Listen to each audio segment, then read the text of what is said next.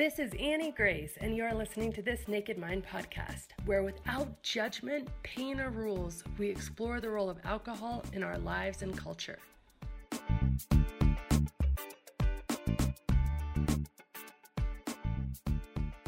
Episode is sponsored by The Alcohol Experiment, a free 30 day challenge designed to interrupt your patterns, give you control, restore your health, and put you back in touch with the version of you who doesn't need alcohol to cope, relax, or enjoy life. More than 220,000 people have already tried the alcohol experiment for themselves and have seen improved sleep, increased happiness, reduced anxiety, and so much more. Join thousands in this inspiring, hopeful, and exciting program where you examine your beliefs and reconnect with the best version of you without ever feeling like you're missing out. Start today for free at alcoholexperiment.com.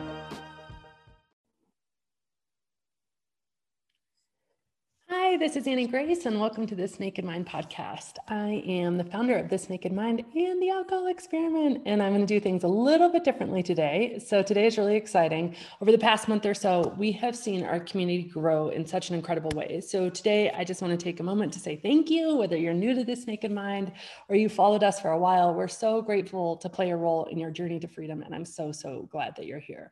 So, we're closing in on our 400th episode, which is amazing. And I have hundreds of free resources available to you. So if you're just getting to know us, please be sure to explore all of this amazing Naked Life stories, the reader's questions, the coaching episodes. Some of our most popular podcast episodes include episode two, which is uh, Why Do I Have So Much Anxiety the Day After Drinking? Episode 10, which is Overcoming a Craving, My Very Best Advice episode 248, which is Why Can't I Get Unstuck? And episode 308, which is What are the health benefits when you stop drinking? So I recommend that you check those out first. And at This Naked Mind, we offer a really positive solution, once that's centered on positive emotion, how you feel. So many instances care about you just changing your behavior, but don't necessarily take into account how you feel about it. And I believe life is meant to be enjoyed and to feel good. And so it's not any good if I was going to change my drinking and feel miserable and deprived. And so we take a completely different approach and really empower you with the tools that give you your power back and enable you to decide what's right for you without illogical cravings or urges. And since this naked mind methodology can remove the psychological desire for a drink, this allows you to drink less or stop drinking without pain. And I know that sounds too good to be true, but this naked mind has now helped literally hundreds of thousands of people across the world to find true freedom. And this incredible change can open the door to you in the life that you have been waiting for and looking for. And another incredible resource is the alcohol experiment. That is our 30 day free challenge. It's designed to help you re examine your beliefs around alcohol, dip a toe, interrupt your old patterns, um, and restore your health. Get back in touch with that best version of you that didn't need alcohol to relax or have a good time without rules without you know any proclamation that you're never going to drink again or anything like that just a bit of a reset and you can find that always free at alcoholexperiment.com and of course, visit thisnakedmind.com for additional resources. So today I'm really excited because we are going to re-release one of my most popular and my personal favorite ever Naked Life story episodes uh, with Wyatt and Mary. So I hope that you enjoy them as much as I do. Hi, this is Annie Grace with this Naked Mind podcast, and this is a podcast that I've been super excited to do because I have not one but two special guests. So I've got Paige and Mary Lambert. Hi, guys. Hi. I don't know if I introduced you right, so you can reintroduce yourselves if I did it incorrectly. like, do you go by Paige and Mary, or Mary and Paige, or just? the order we're a little bit flexible yeah. on. Uh, but yeah, um, I'm Paige and this is Mary. Mary. Yeah. Yeah. So it's actually spot on. oh, so good. So good. So welcome you guys. So you guys, um, you reached out to me and I actually knew about you because of the incredible song Same Love, which is just uh, one of those tearjerker, beautiful, beautiful songs that just gets my heartstrings. And I was like, oh my gosh, Mary Lambert read my book. Ah, I'm freaking out. So, anyways, this is like mutual freaking out, which we were doing lots of before we started yes, recording. Yes. Yeah. Welcome, you guys. This is so exciting. So tell me, tell me your story. I'm gonna just turn it over, and you guys just go back and forth and t- tell me all the things. Yeah, maybe yes. we could start with, if you don't mind, hon, the fact like what prompted you to reach out to Annie. Oh yeah. Uh, well, I um I guess this see. requires going a little bit further back in the yeah, story. Yeah, yeah, yeah. But you, yeah. I think, yeah, because you have gone through such a massive transformation. Yeah. That for me, I felt like I couldn't not acknowledge somebody who was a catalyst for your changing. Right, right. And I, I just felt just such deep gratitude for Annie and like, in, in, you know, your perspective and, Mhm. um, your, uh, your approach. I felt like it's very accessible and, uh, fair and, um, kind and Yeah, generous to yeah. the to the reader to the audience and i feel like that is just so drastically not drastically but just very different the than the rhetoric you get at aa Oh, or, yeah. or or just other approaches where it sometimes feels a little shamey totally. and and really like calling things you know like it's a, it's it really kind of deals in absolutes Yeah. and i feel like much like what i what i do in my work which is uh, what i want to do is to like destigmatize mental illness i want to de- i Mhm. want to deconstruct shame and where shame comes from Yes. most like for what i deal with is mostly with childhood trauma and sexual assault and Mhm. mental illness and those things but i feel like there's such overlap Oh, with substance use. it's like you're we're all speaking the same language and in search of the same truth and the same peace.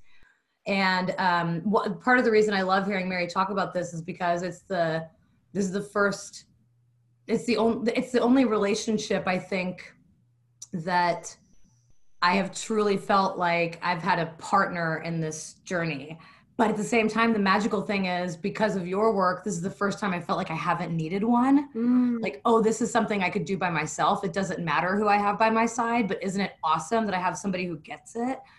Um, but I will say, um, just just to kind of like back up to my uh, experience with drinking, is that um, as I, I mentioned to you before um, we started recording, um, I have bipolar disorder. Mary does too, and it's a big part of her work and her crusade against shame. Um, but uh, and I don't know if my my drinking behavior started as a way of sort of self-medicating that or not but i wasn't really interested in drink, drinking in high school. I wasn't really into it in college. And i went to the university of texas which is a huge party school. Um, and i was an english major which no offense to english majors is not exactly rocket science. You've got free time if you want to drink. Um, but uh, i just wasn't really interested in it and then when i was in grad school I was getting my master's degree in English and was living in Bellingham, Washington, and um, absolutely fell in love with drinking. And I was also in, uh, in addition to being totally stressed out, I was also in a really terrible abusive relationship and was definitely absolutely medicating my way through that. Mm. Um, I it, it started with like drinking champagne and wine and um, then just like gradually I don't I don't even know how it happened. I just got to the point where I was drinking like a fifth of whiskey every other day. Um, I drank, I don't know, a minimum of five beers a night most times. Um, and I had made in, in, in kind of various stops in my life, I'd made attempts to cut back on drinking or make little rules for myself, which I now know is super common where I'd be like, oh, I'm just not going to drink hard liquor anymore. Oh, I'm just not going to drink brown liquor anymore. That's the problem. Or, oh, I just can't have wine, that whole thing. And, um, it had gotten actually since I met Mary incidentally, which has been just like the best and healthiest relationship of my life. It also kind of coincided with realizing how bad it was getting. Mm. So just while I've been with Mary, I've had um, like instances like I've ended up in the hospital twice um, because of drinking. Um, I've like driven while really intoxicated more times than I'd like to admit um, have like dredged up stuff with Mary and started fights and treated her really, really, really unfairly, which I'm finding to be the hardest part of this whole process, speaking of shame. Um, but nothing really even prompted it, Annie. I was, I had downloaded your audiobook. I had downloaded the This Naked Mind audiobook. There was no incident that made me realize, oh, shoot, I've really got to stop. There was no single thing. Um, and I was just drinking like normal. It was just a week where I was having, I don't know, five or six beers a night and went to bed drunk and woke up hungover every day. And um, something just, I, it must just be what you talk about in your book that friction between your conscious and unconscious mind. Something was like, "Hey, let's give that audiobook a listen. I mean, I just, I, and I listen to stuff constantly. I've got a long commute to work and I'm a college professor. So I'm in my office, like grading and just hanging out a lot of the times um, when my when my office isn't just flooded with students, of course. and um, so I started listening to it, and so much of i mean i just first of all just like a superficial level i was like this sounds like somebody i'd be friends with. Like just your voice you sounded like you were in the kitchen talking to me. And you you started the book with that the uh that that anecdote about waking up at 3 3 33 in the morning every morning and i i recognized that and i recognized waking up and feeling panicked that way and like drinking more to fall back asleep and i just i felt like it was somebody like really connecting with me and what i'd gone through and um I decided to just, as you kind of suggest in the book, I was like, I'm just, I'm just going to think more about this while I'm drinking. I'm just going to consider it. And I kept listening to the book and I didn't tell Mary what was going on. Um, and she hadn't given me any ultimatums. She didn't pressure me. She wasn't like, it's me or the alcohol. Like, she never even really hinted that I needed to stop drinking at any point in our relationship. She's kind of wanted me, I think, from a distance to figure that out and uh, so yeah it was a couple of days after i started listening to it i had like a beer and i was sitting at the kitchen table with it and i was like i don't want this anymore like I- i'm so conscious of the effect this has and how it's going to make me feel and then the next day the same thing happened. I like tried to make myself drink and i didn't like it anymore. And i kept thinking about this this passage in your book where you said like alcohol will lift you up but only after it's knocked you really far down and it will never lift you up to higher than you would be if you weren't drinking. It's just not possible. Mm. and i thought i'm i want to know what it's like to be higher than this. I, I want to know what that feels like because my life is i love my life. I'm so happy and i don't deserve to punish myself like this you know mm.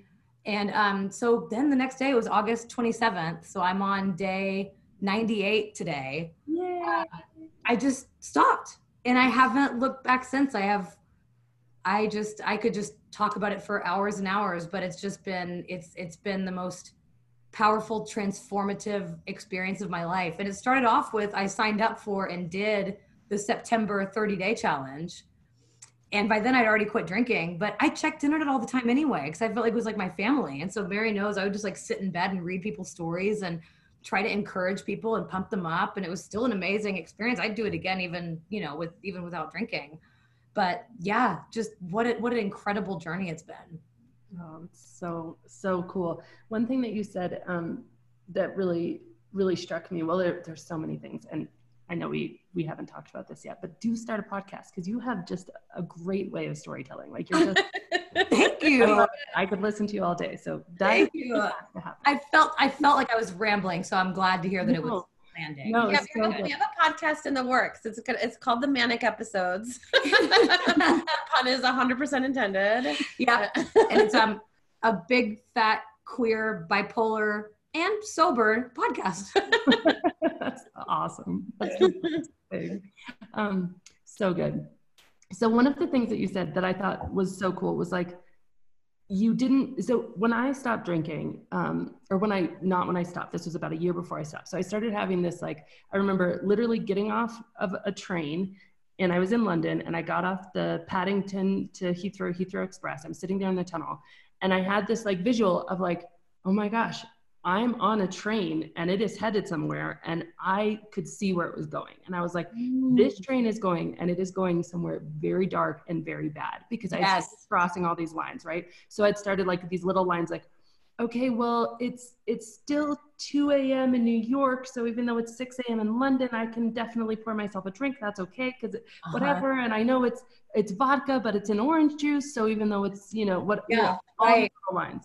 And so I just had this like moment of clarity. It was like, wow, I see where this train is headed, and um, it took me still time to get off that train. I had to right. do all the research that I did, but I one of my biggest like deepest desires is to help um, you know just spread the message that like we don't have to stay on the train.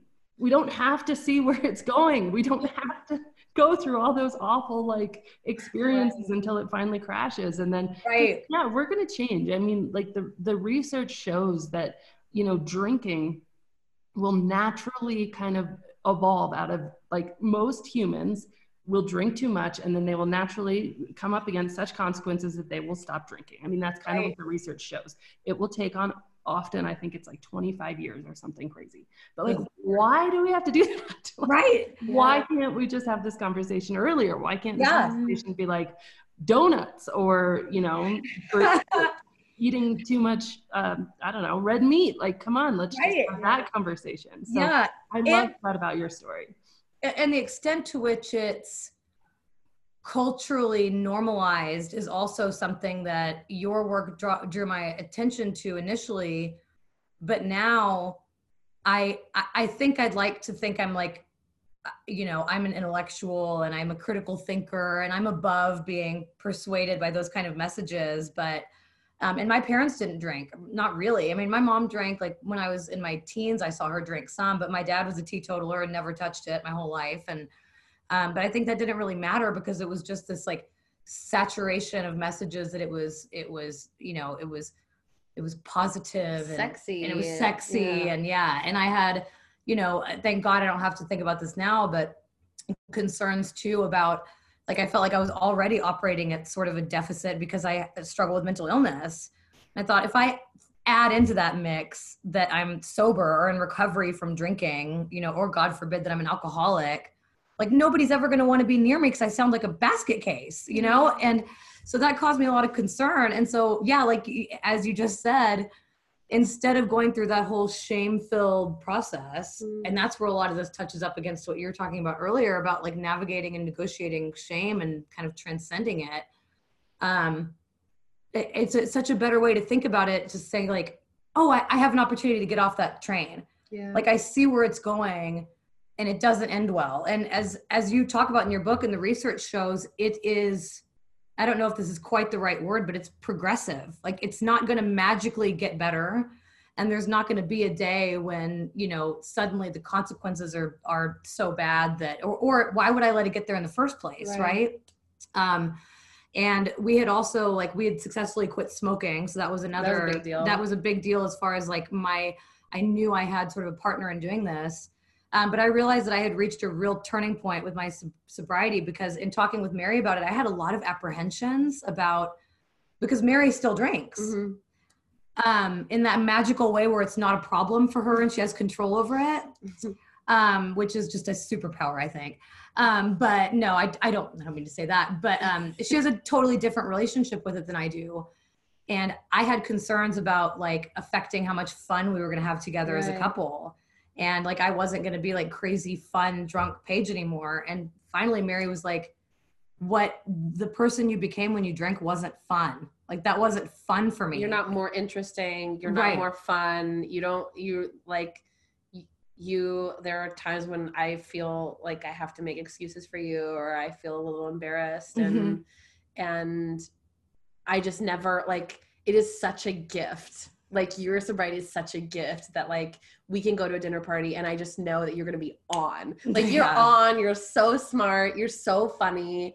There's not. It doesn't. It didn't. It never made you more fun right. and i think there might have been times where it, it was okay because everybody else was you know Right. drunk Was as hell acting you know? right, acting a fool. Yeah. and like th- i feel like i you know i have my own i've had my own relationship with you know with drinking where i used to be a bartender and in bartending culture like you know it was encouraged that i drink on the job and so i was blacking out like a couple times a week Mhm. I like drank really heavily starting from when I was like 16 until maybe like 24, 25. And I was in relationships where it was kind of like that was shamed. So I immediately was like, well, I'm, I'm, you know, I'm a product of my environment. So I was like, okay, well, I don't drink anymore. and then I would secretly drink.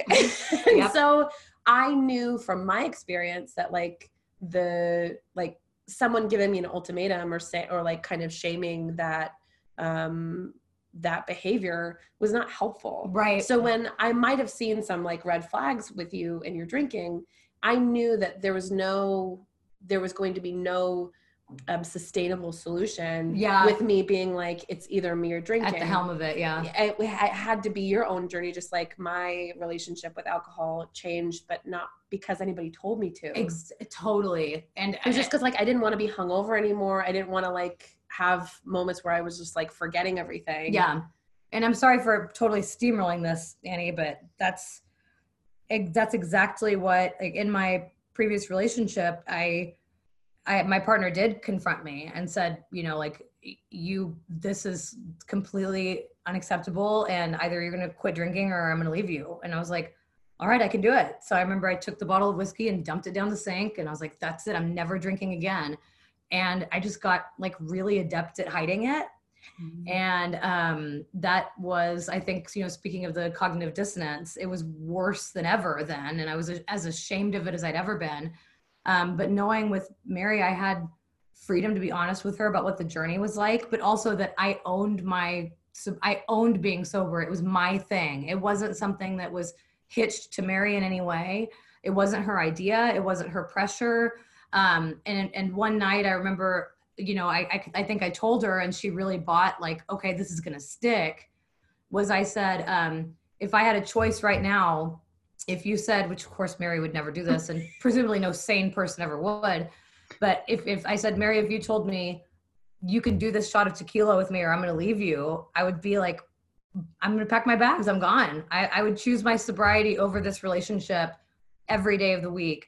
And she was like, "Oh, thank God!" I remember you sort of like just oh, it made me so happy because I think that can be I think that can be its own issue, right? Is somebody else feeling responsible for being like a steward of your sobriety is mm. a really mm. unfair, impossible situation to be in. And I think we know that too because nobody can be the steward of your mental illness, right, right? Right, right. Like nobody can be responsible for your well-being and for your self-care but you mm-hmm. and that's where i think um, our communication in that way has been just so helpful right well and because i used to be a uh, I used to be a craft bartender so this was like it was kind of a fun challenge because i have i have, we have a pretty big bar in our house and so i had i was worried about i was worried first of all that i was like well we have all of this all of this liquor here and, and I don't want to stop drinking. Like I like having a drink like a you know I don't know once every few days.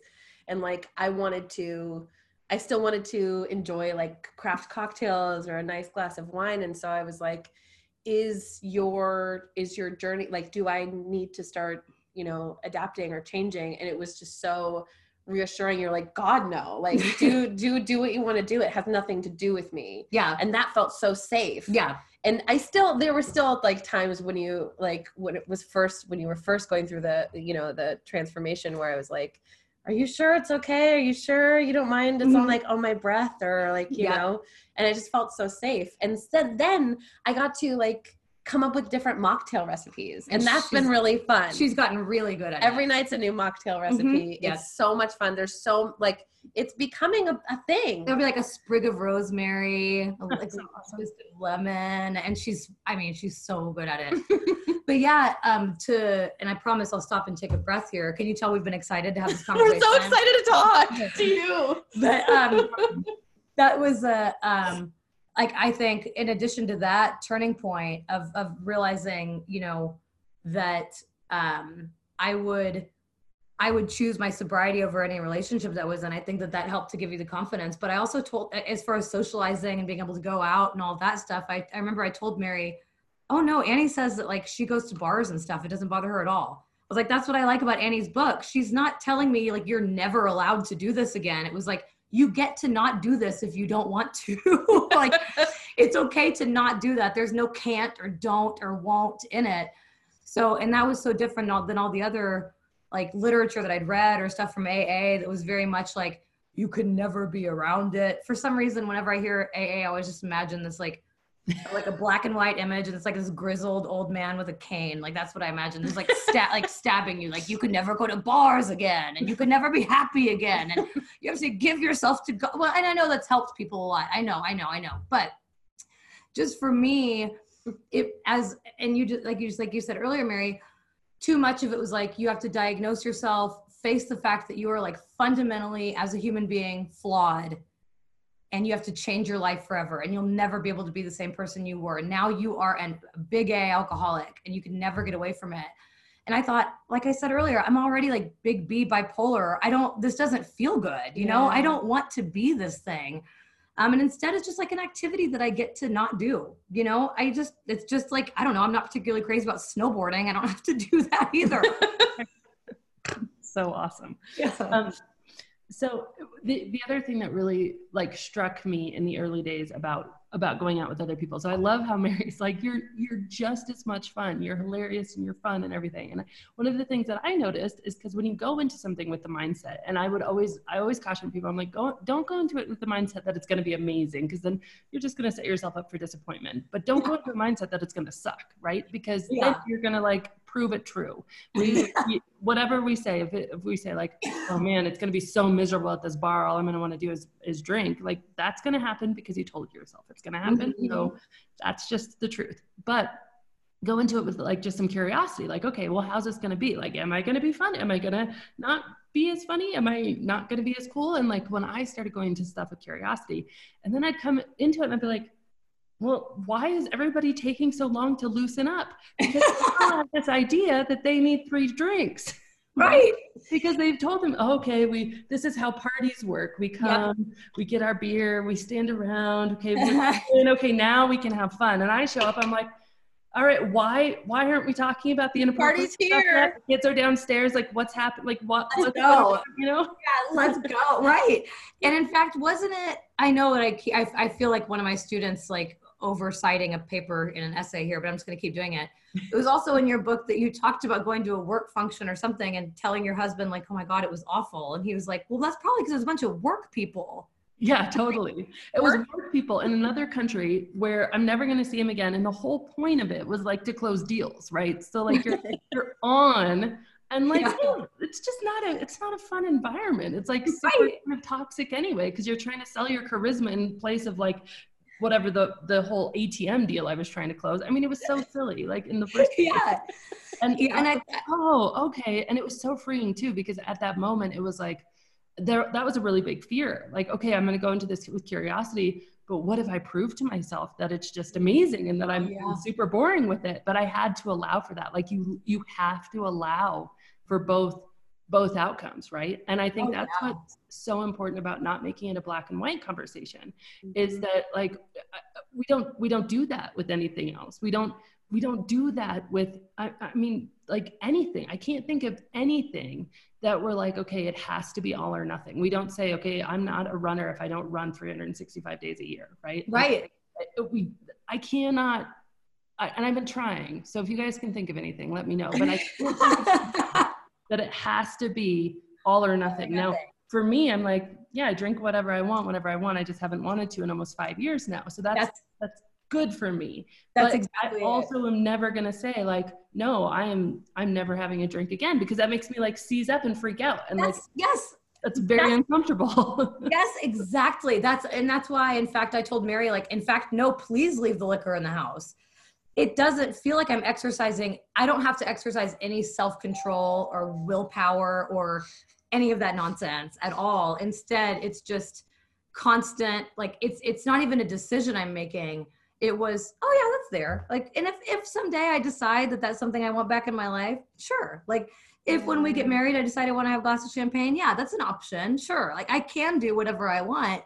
But now I have the self control. And for me, it's also a sign of trust on Mary's part that she will invite me to situations like that where there will be drinking because she's that confident in my sobriety. So for me, that just helps it to mature and to evolve, you know? And um, it's only, I don't know, like I, I sometimes will think of it as like a growing child where I'm like, yeah, my, my sobriety is still really young and I'm still figuring all the stuff out about myself. And I had that, um, like I, it took me i don't know maybe a month or so to come out of that sort of mental fog mm-hmm. and but i'd have moments where i'd be like i don't know if i'm going to be as sharp or as funny or as witty or as mm-hmm. entertaining without alcohol but then i'd think about things like when your sister came to visit and we you know we were all drinking but of course as always i was drinking way more than everybody else and um, i don't even remember what i was doing dancing around and acting like an idiot in the living room and i was really drunk but i was just sober enough to hear mary turn to her sister and go I mean, I have to stop this, right? Like, I have to stop her, right? And I was like, oh my God, I, I'm 30, I'm like 35 years old and this, this, I'm, I'm embarrassing myself in my mm-hmm. own house, like with my partner in front of her family member who came to visit from Seattle. And I think that might have been where the because it was shortly after that that I started listening to Annie's wow, book. I think yeah. that had a huge effect on me um, because I want to be like my career is so unbelievably important to me, and I've worked so hard for it. And um, I'm just realizing now it's incredible that I accomplished. I feel like I accomplished everything I did with one hand tied behind my back because I was so drunk for most of it. Um, that now I'm like, what am I going to be able to do now that I'm sober, right? Yeah. And all these cool things have happened. I just went on Jeopardy, um, which was great. Just on Jeopardy. and the episode is going to air in February, so there's that whole thing. Um, and I thought about it, and I was like, I didn't have to worry about like there was definitely a day when it would be like, okay, I'm gonna have to figure out how to get a quick drink and a cigarette right before I go in. Because when I auditioned, actually, I had like three or four beers before I went into the audition room and I nailed it. And so I remember telling Mary afterwards, I was like, I'm gonna have to have a couple beers before I go on Jeopardy because I think that's when I get in my sweet spot. Like, who thinks that? Like, what person alive is like, you know, yeah. Yeah. Like I thought I told- that about pool. I thought that about skiing. I definitely thought that about business. Do you um, say skiing? You thought about skiing? Oh, yes. Better. Which how dangerous is that? Oh my god. So I've done that too. I just we I just did that in fact. Yeah, we were just talking about skiing because because we went skiing last year and, yeah. and you and I think you were drunk. And and, and isn't there such uh because I think we are such like I mean Annie, you're like hugely successful aside from this whole project of like just absolutely changing people's lives. You're successful in your own right. Mary, you're hugely successful. I'm successful. And what what kind of a weight that must that be on a person's brain to know in your heart that what you believe and how you're justifying your behavior is total BS. Because you know it the whole time. I knew it the whole time. I mm. knew there's absolutely no way I teach better when I'm hungover. You know, like there's no way that I'm a better driver if I've had a beer. That's just not logical. And I think holding those beliefs that are not just not true, mm. but also are so insulting to who we actually are and what mm, we're capable of. Yeah. I just think that creates this huge weight. And like, even if you're not conscious of it until you get rid of it, you know, um, like the what Allen Carr talking about the uncomfortable shoes. Yeah. Um, it just doesn't, and it, but it's crazy how unable you are to get past the uh, like how quickly rather you can be like well that doesn't make any sense but that's just how it has to be doesn't make any sense but i've really gotten used to this and i don't want to mess with perfection you know mm-hmm. um, but I, I told mary just the other day i was like you know i'm sure there are like a few benefits to drinking like it it's like does the old social lubricant thing and it gives you something to do and you can try new cocktails and all that stuff but so i could do that but by not doing it i am av- avoiding like 600 other problems. Yeah. And if I ever feel even a little bit tempted, I told Mary that uh, I think you were out of town and I was walking past a pizza parlor in town, or I was walking to a pizza parlor in town, and I, it was a really cold night, and I walked past this bar, and there was a football game on. I'm a huge football fan, and it was like all these people huddled around the TV watching the Patriots, and like their pitchers of beer, and it looked warm and cozy, and oh, and I walked past it, and I felt this little twinge, and I was like, you know things have been going pretty well lately. I could just have a beer. Like things are really good. And then instantly I was like, oh, things are going really well because you haven't been doing that. That's why. like don't do don't fumble at the one yard line. Like yeah. there's no reason well, to do this. And that reminds me of like of like finally like because I I was diagnosed bipolar when I was 15, but I didn't go on like an actual regimen of meds until I was 22.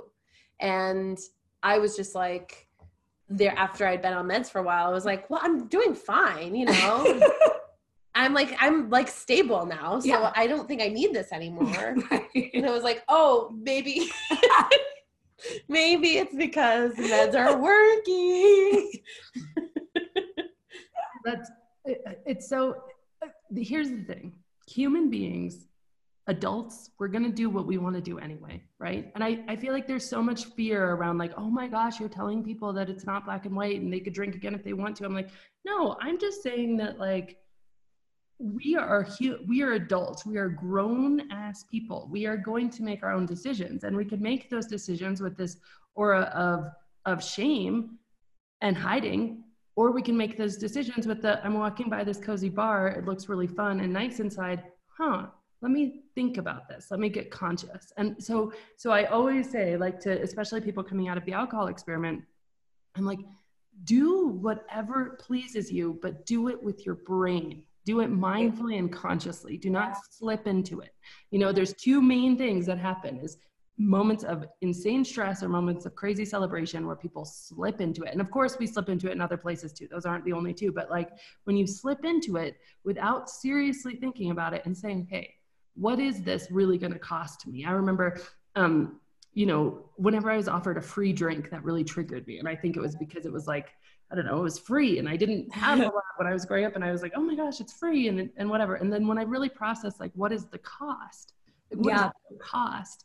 it became such a different conversation, which is so cool. Yeah, absolutely. And I, I think for, um, in, and especially in terms of cost, I mean, I, I wonder too, um, uh, just drinking is one of the, I mean, it's not, obviously it's, just, it's not going to help anyone, but for someone with bipolar disorder, it's particularly bad. Right. Yeah.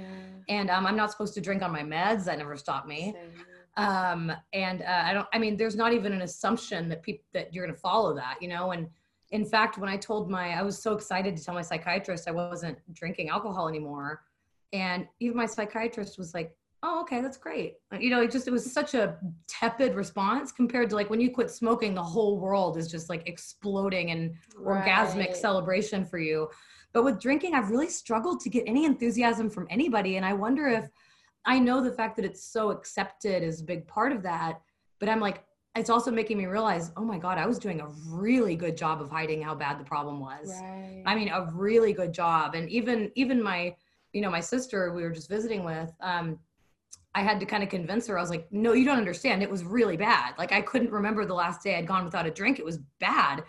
But still I couldn't get that same level of enthusiasm. So I think I've learned to appreciate it for what it is, which is it's the beginning of this whole new journey for me because now I'm sort of uncovering the reasons that I started you know that I that, that I that I started medicating that way in the first place. I'm uncovering all this stuff about my mental health and you know I was I've been talking with my therapist about the fact that I had very permissive parents. I mean they just let me do there was it was what I like to call laissez-faire parenting. um, I had like no boundaries, no restrictions. We could be out however late we wanted. It was just, it was like really high expectations. My dad used to say, college isn't enough. You have to go to some form of professional school or get a PhD or something. And it's worked pretty well. But my sister was an attorney and my brother is a physician and I'm a college professor. But then my, uh, I have a younger brother who has struggled on and off with substance abuse problems and i think actually all of us have and I, am realizing about permissive parenting that that that um, you know people if you're raised in that kind of a household you are more likely to to end up with substance abuse problems so that's been interesting to kind of uncover mm.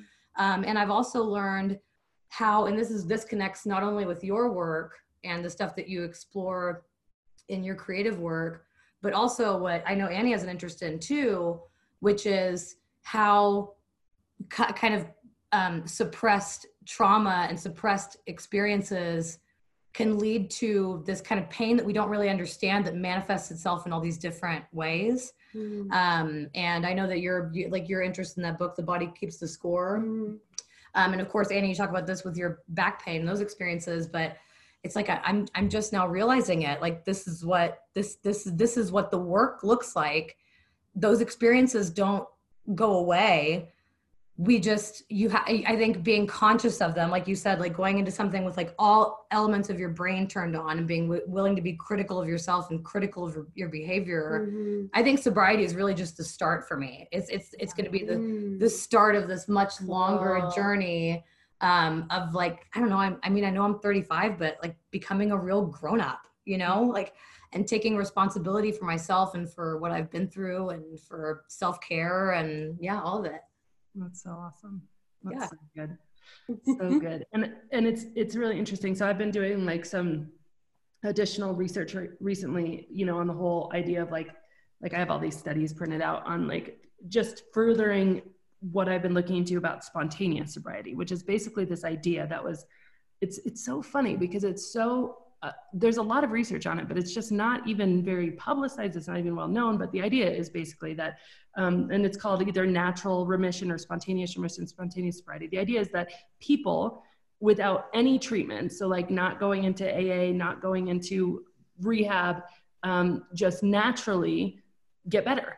And they do it in a way that's more effective and longer term. And so a lot of my work is like okay well what are what are the key things in there? And so there's been a few things that have come out recently and it just strikes me to share this because in your story it feels like all of these key things are really present. So one of the first key things is like something happens that is very internal that makes you feel like oh this is not congruent with who i want to be. And so i mm-hmm. talk about that as like the the the conscious and the subconscious kind of have this moment of reckoning where you're like yeah. Huh okay and so for you it was like dancing in front of mary's sister and it was like just just very like okay there's a little bit of this is not the person i i really know i am mm-hmm. right and it's kind of coming to that and a lot of that is social and then um, one of the things that the research says just so definitively is that uh, when we attach shame to relapse or failure or um, negativity to it, it prolongs mm. the cycle, right? So we know that the cycle isn't always like the straightest arrow, it isn't the straightest line,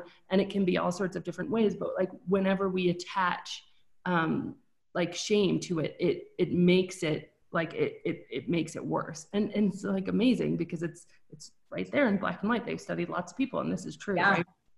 Um, but then the other thing that's really interesting is that when you start to receive, which I think you do in spades um, in your relationship, is positive reinforcement for the change. And po- mm-hmm. like that is just like so huge. And it can be internal, but it can be external too. Yeah.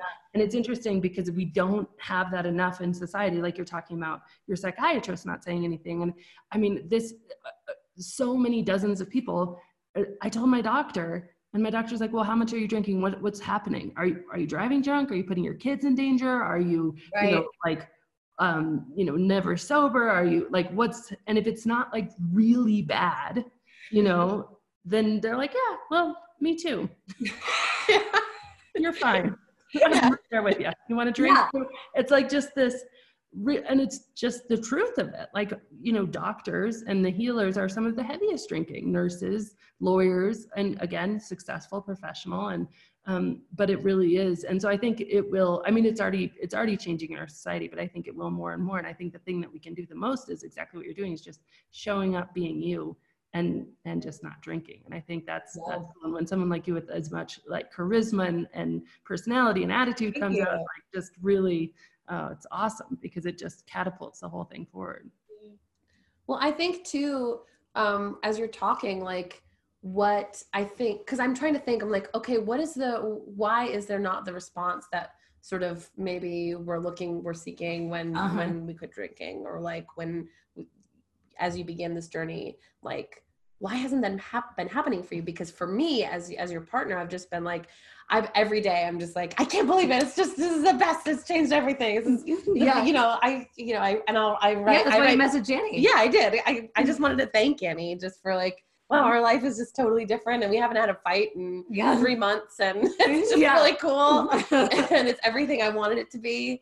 And um, so I'm trying to think of like what why that response isn't there why everybody isn't having that feeling and i wonder if part of it is because of the culture of shame mm-hmm. around drinking where people know so many other people have quit drinking or use the model of aa or just use this model of absolutes yeah where they know that somebody's going to relapse again or oh, like oh, yeah how yes. many times has somebody said that they're going to quit doing something and then you know it's for from what I like my perspective and what I've seen, yeah. especially as a bartender, I've been like, oh sure you're gonna quit drinking. Like, okay, like uh-huh. Like I just right. I just don't you don't see it. Like it just doesn't it isn't something that like sticks yeah. until like until like hearing about Annie and hearing like hearing about your process. I'm like, oh, this is yeah. Like you really mean this. Yeah it's it's kind of like when you have a friend who they're with somebody they're in a relationship with somebody that you're not crazy about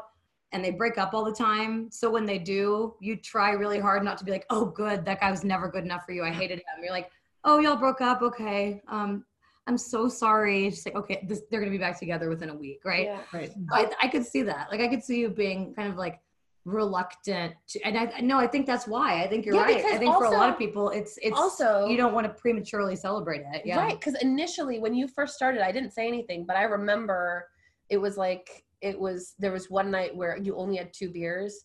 And I was just like, something's, something's wrong. I was just like, I'm not, I'm just not used. I was like, that's cool. I wonder if she's like experimenting or like, I really appreciate mindfulness, you know? And, and then the next night you like barely had one. And I was like, what is going on with my partner? Like, like I don't know. I thought maybe you were like really really sick. like it just didn't it didn't make sense to me. And then um, the next night you didn't have anything at all, and I didn't want to say anything because I, I don't know if I didn't want to jinx it. I, I don't know what it was, but I, I just I didn't want you to have any sort of like attachment to my praise to it uh-huh and I like I didn't want you to have any pressure from me whatsoever, or or for me to say like one thing is good and one thing is bad. Yeah, because yeah. I wanted it to be totally up to you. yeah yeah Because if it's anything other than that, to me, that's just not sustainable. right And then it wasn't until like maybe a week or two later where you you brought it up with me. You're like, I think this is I think this is gonna stick. I think this is gonna be my. I think this is it. yeah and I, and I was enrolled in the alcohol experiment too so i was and it was because i was scared about being a downer so i was like honey i think i'm gonna do this thing it's only 30 days don't worry like it's not forever i don't want you to worry that i'm gonna be a dud forever and you're like please let it be forever great Yeah. but you're like whatever you have to say to yourself yeah but i and i think that's what's so um that's what's you know not only is because I, I, I think what you gave me in our relationship really mirrored what annie's book gave me. Mm. and that whole experience was like this is like i i am here to see how awesome this is for you. Like i just want you to see what it's like. And i learned um and i think that's really revolutionary because like i i, I listened to allen carr's book when i quit smoking. And this is a very crude you know he's just like so british and sophisticated and i listened to it in audiobook but so it's a very crude rendering of what he says but he says basically like relish that feeling of whatever that cra- that withdrawal feeling is because that's like the nicotine monster dying inside of you. Like just re- just revel in it. Like get to the point where you love the feeling of it dying and so i, I kind of did that same thing where when i'd feel those little like cravings to drink or like the physical withdrawal i was like hell yeah. That means i'm getting sober. Like that's awesome. Like i want the desire to drink to just wither and die. And so that was a different mindset too. And having like a partner having a teammate and there are so many different ways i think in a relationship. I saw so many people in the alcohol experiment on the facebook group and i of course i won't i won't compromise any of their privacy but just to talk about it generally who would say like my partner's being terrible right now or like my partner is like you know getting blackout drunk and, re- and yelling at me or my partner's saying that this Mm. doing this whole thing is stupid and i just it just broke my heart. Not to say like i've got this all figured out because mary and i both had to struggle so much with this before i made the decision to quit drinking. So in a lot of ways this is a continuation of that journey. So it hasn't always been easy but um just and i don't even i just i kind of wanted to say to all of them like this is an this is an opportunity for you to like you could do two things. You can either just like continue to be who you are and protect your sobriety and model what it can look like when you are sober and your mind is clear or you can get the hell away from them because they sound awful. Like you you know what i mean? And i know you can't make those judgments about other people's relationships but um just having had both experiences i think also having mary listen to your work with me which she was willing to do she's like keep listening to annie's book. Like while i'm brushing my teeth or getting ready for bed i want to hear it. I want to listen to it. Um, having her be like in on that process really really helped. And it wasn't you know mary was not in a position to be like maybe i should quit drinking too because that's not her journey. Um, and i didn't try to convince her of that because it doesn't really have anything to at, at the end of the day we're in a relationship but my sobriety can't have anything to do with her in order for it to be sustainable and a real Mm. fundamental part of who i am so instead it's something different it's something that's my own but that mary gets to like help me cultivate and watch it grow and be proud of me and like you said annie give me that positive reinforcement Yeah. It, it's so good too because I feel like, um, yeah, in a relationship, you have change is going to be tumultuous. And, and it literally doesn't matter how amazing the change is if somebody loses 100 pounds if somebody starts working out every day if somebody you know gets gets healthy if somebody gets on medication for mental illness or off medication or heals or whatever like mm, yeah. it's going to be tumultuous no matter how positive the change is because there's right. a lot of fear that comes up and the fear is like are they going to be different are they are they going to be too good for me? Are they not going to want me around if they do this? Like and so i think that you know another thing that i think is so important if you're listening you haven't had the support that like mary has given paige is just to really know that you know sometimes it can be on us because we are we are the one like especially if your partner is still drinking they're still stuck like you've got your health now you've got your mental faculties now you've got mm-hmm. your you know confidence is growing every single day because you're doing what you say you're going to do and you're keeping commitments to yourself and so any kind of um just security you can give your partner of like hey like I'm still here. I'm still going to appreciate your mocktails with little sprigs of rosemary. It's going to be, yeah. yeah. you know, whatever it is, just to know that like it is scary for a partner to change, no matter yeah. if the change they're yeah. making is the best change ever. It's yeah. Yeah. Yeah. We, we talk about this a lot that I, um, that I feel like because since we both struggle with mental illness, there are a lot of conversations that we don't have to have with each other um, because we understand what the experience is like. Yeah. The implicit right. sort of yeah. conversations. And um, but at the same time when you know i'll get questions sometimes um, because a lot of mary's fans will reach out to me on instagram and ask me questions and then a lot of them started following me and things like that. And um, they'll say like what what advice do you have for somebody who's in a relationship with someone with mental illness? And um, the way i think of it is like at the doctor's office where there's a a list on the wall. And I'm not, I, I, don't mean to conflate mental illness with alcohol, but as Mary said, like a lot of the language is the same and a lot of the, like the, the goal is the same, right? Um, but I think about the, like the list on the wall of the doctor's office of patient rights and responsibilities. Then like as somebody who's a partner to somebody with mental illness, you, you do have responsibilities or a partner who's struggling with their drinking or wants to quit drinking. Like, of course you have responsibilities to like be supportive of them and help them and communicate with them and know what they're going through um, but you also have right you have you have the right to be you know i think to be aware of it and uh, you have the right to a partner who's taking care of themselves and a right to a partner who's being fair to you and um, isn't scapegoating you or pressuring mm. you into mm. drinking mm. or um, you know is making you feel guilty about your choice like i remember but when i was a smoker i hated it when my friends quit smoking i Oh, me too. Oh, I it was like they were abandoning me. I yeah. hated it. And I, I, would, I would, I, I would think less of them, but way more of them at the same time. I was like, you can't leave me here with this. So you can't leave me here with this addiction. This is bullshit, you know? um, and I, I worried that I was going to make Mary feel that way.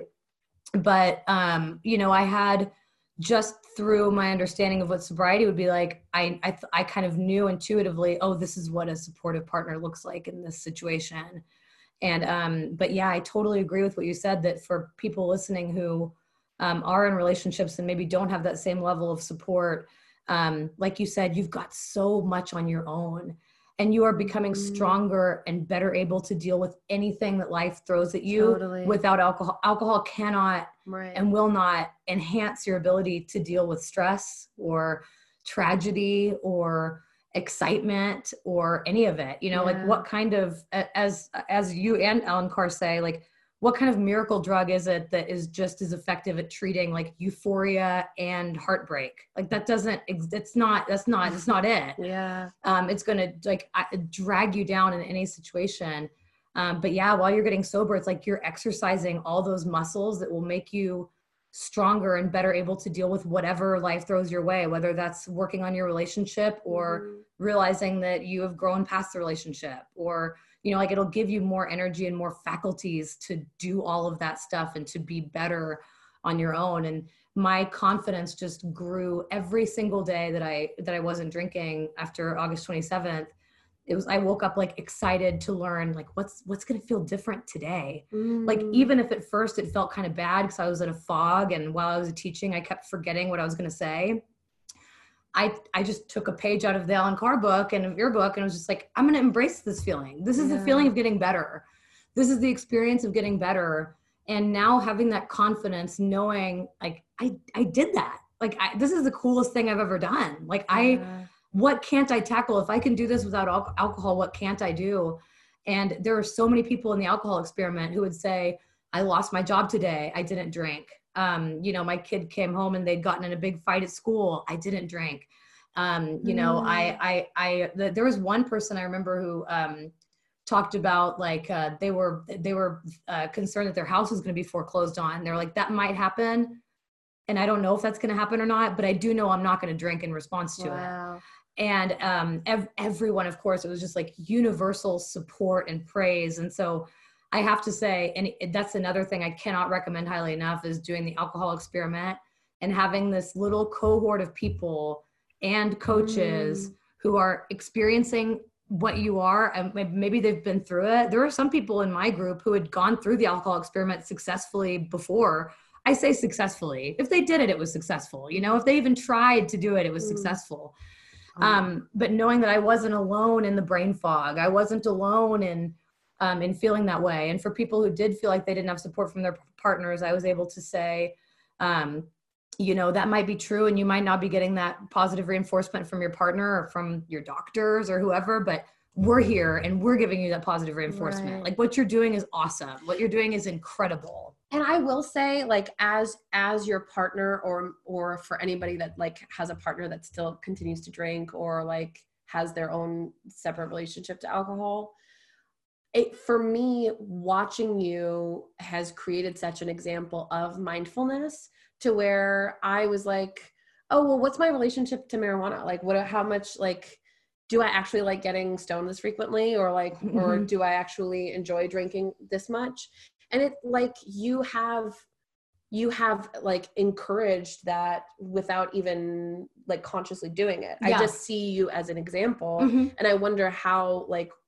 how that reverberates in our sort of sphere and circle, yeah. and and beyond yeah and i think th- and we actually haven't because I, I don't think that your you know your your fans are so into your life and they just love every detail mm-hmm. of your life of course and i don't blame them because their life is awesome um but um i imagine too like sharing this because you haven't you haven't talked to them about this yet but i mm-hmm. imagine sharing this experience with them too will give them insight into what that looks like and maybe mm. maybe inspire that same kind of mindfulness because i really do think the most powerful part of this is just being able to model it and just kind of spread the gospel of this being possible because i absolutely didn't think it was and as mary said she was like i said what would you just the other day i was like what would you do if i told you like six months ago you know, at some point I was going to be three months sober. And she was like, I absolutely would never have thought that was going to happen. Impossible. There's no way. And just impossible. And I didn't think so either. But now here we are. And Mary just had this huge, um, gorgeous, incredible album release. Her, her album came out and she had this huge like homecoming show in Seattle um, with like all these like incredible musicians that she's worked with and who are on her album. And, um, and Macklemore came up and, and performed us uh, the new song they have together on her new album. And it was just huge. And I thought, every other time I've been at one of Mary's shows, I've been like almost blackout drunk because I'd get kind of anxious, like being around her fans and like just that atmosphere is so high stress. And I would get a little, little I'd, I'd feel a little bit anxious and I don't know why. And I would just drink and drink and drink and inevitably like start some fight with her and, you know, like really put a damper on it. And I could feel myself just slipping into this really dark place every time I mm. drank. And I felt like, every episode it would get darker and darker. Like my bottom was getting lower and lower and lower. And um, it was also you know like hangovers would last four or five days and you know. Yeah. But yeah she had this show and um, i remember you telling me like knowing that knowing that you're going to be sober this whole time i'm just she's like i'm not I'm, I'm not worried about it. I, I had no anxiety. It was wonderful. I got to have like the best show I've ever had. Yeah. And I just trust, and you were like with my family and you were with my friends. And I just never, I was not concerned in the slightest. And you were able to just like totally 100% be there for me. And I just felt so safe. I just felt so safe and secure and, and just confident. Oh, it's great. And there's even this like, one of her fans sent me this video from like a few rows back of uh, that they snuck a video of me like backstage peeking from behind the curtain just look at this huge cheesy grin on my face. And i was like that wouldn't have been the case before. I'd have been like hiding in the green room like d- sneaking wine that i've or like a cooler full of beer i've snuck in. And just that freedom and not having this like gnawing part of me of knowing that i'm like sabotaging myself and that I think so highly of myself in all these different ways, but that I'm like routinely putting my body through this horrible, depressing, you know, like this toxic experience of just like, yeah, routinely poisoning myself. That that that just created. I didn't even know how much it was weighing on me. I did. I didn't realize how much it was eating away at my confidence and mm. at my belief that like I had a right to this life being this good. Um, but just everything that could possibly be better is is better. It's unbelievable. Like That's being on the other side of this is so beautiful. So you just said something that I like loved. It's like I have a right to a life that this is this good. And like that's oh. like the oh. craziest part is like we're just born this way. Like what? yes. we just got off our path a little bit. We're just like born this way. We have a right to this being so good. I was um like I've had a few podcasts back to back today, but before them all, I was meditating right over there on that little yellow chair, and I've got like a little drink oh. right by it. And um, my drinks fridge was like on its cycle, so I was like, and I'm like trying to incorporate it into the Zen, you know, whatever.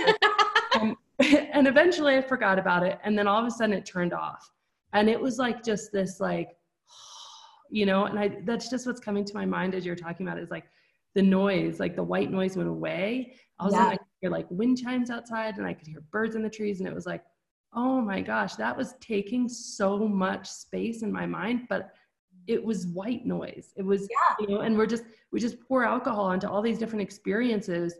And then it just makes it like this white noise. Like it's yeah. the same feeling. It's the same feeling to be drunk in the green room as it is to be drunk in your wedding day. Like you just, it's the same feeling. Yes. And now you get to have the real feeling. Like, and I just love how you said that. Like, I didn't know I had a right to life this good. So you've kind of already answered this, but I'm going to ask you my final question anyway, which is if you were going to go back in time and tell, you know, the page of, who was drinking five beers a night, who was, um, you know, dancing in front of Mary's sister and kind of like, oh, what's wrong? Like, this isn't necessarily me. And, and you were going to tell her about like, you know, what life is like now and, and what, what you hope now for her future. What would you tell her? Oh, I would, I think I would say, oh, that's a great question.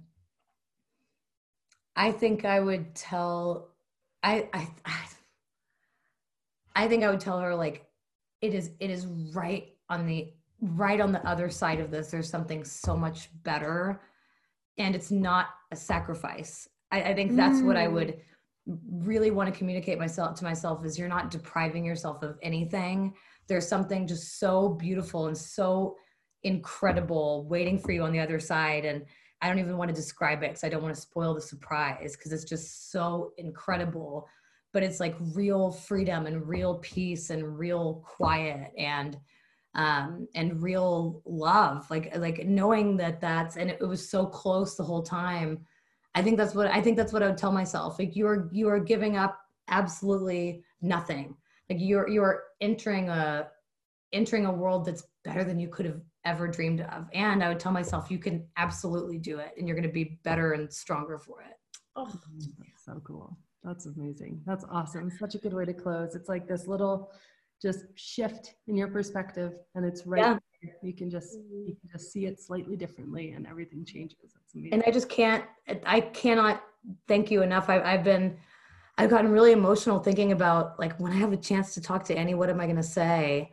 And that's why I keep I keep just thanking Mary and telling her like you facilitated this. And how often do you get to like meet and interact with people who have changed changed your life in this way but i just think i know that you have an idea of it and i know that people tell you all the time every day how much your work is meant to them but um, i see both of you guys as being in this sort of parallel project of using what you've been through and your own pain and trauma to pave a path that's easier for that makes life easier for other people.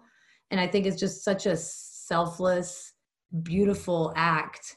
Um I, I see you guys as like you're doing you're doing god's work. Like this is really effective meaningful work. And like annie i just can't i just can't thank you enough. You absolutely just changed my life. I, you you really did. I know it sounds dramatic and i know people say this to you a lot but i think you saved me just years of heartache and pain and um and uh instead like gave me you were just like a friend in my ear on my airpods while i was walking around campus or you know, taking out the trash. Like it was just like Annie talking to me about what was possible in this new life of mine. And there's just hearing a friend's comforting voice and I'll just you'll always be such a special part of my journey right. for that reason. Yeah, and I I, I want to also thank you. I felt like with this change that you've made on your sort of own accord, you have changed the fabric of our family tree of like how our kids will view alcohol, how our grandkids will view alcohol. Like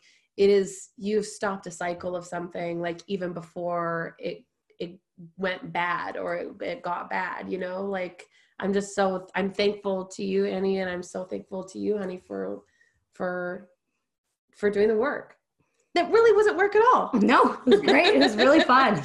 That's so awesome. Oh you guys got me all. Oh. Thank you guys so much. Thank you annie. This was great. Hopefully that wasn't too much rambling and going oh i loved every minute of it. It was just awesome. You guys are so fun and and just the best and such good energy. So thank you right. so much annie. Have a great day you guys. Thank you, you. too. You too. Bye. Bye, bye.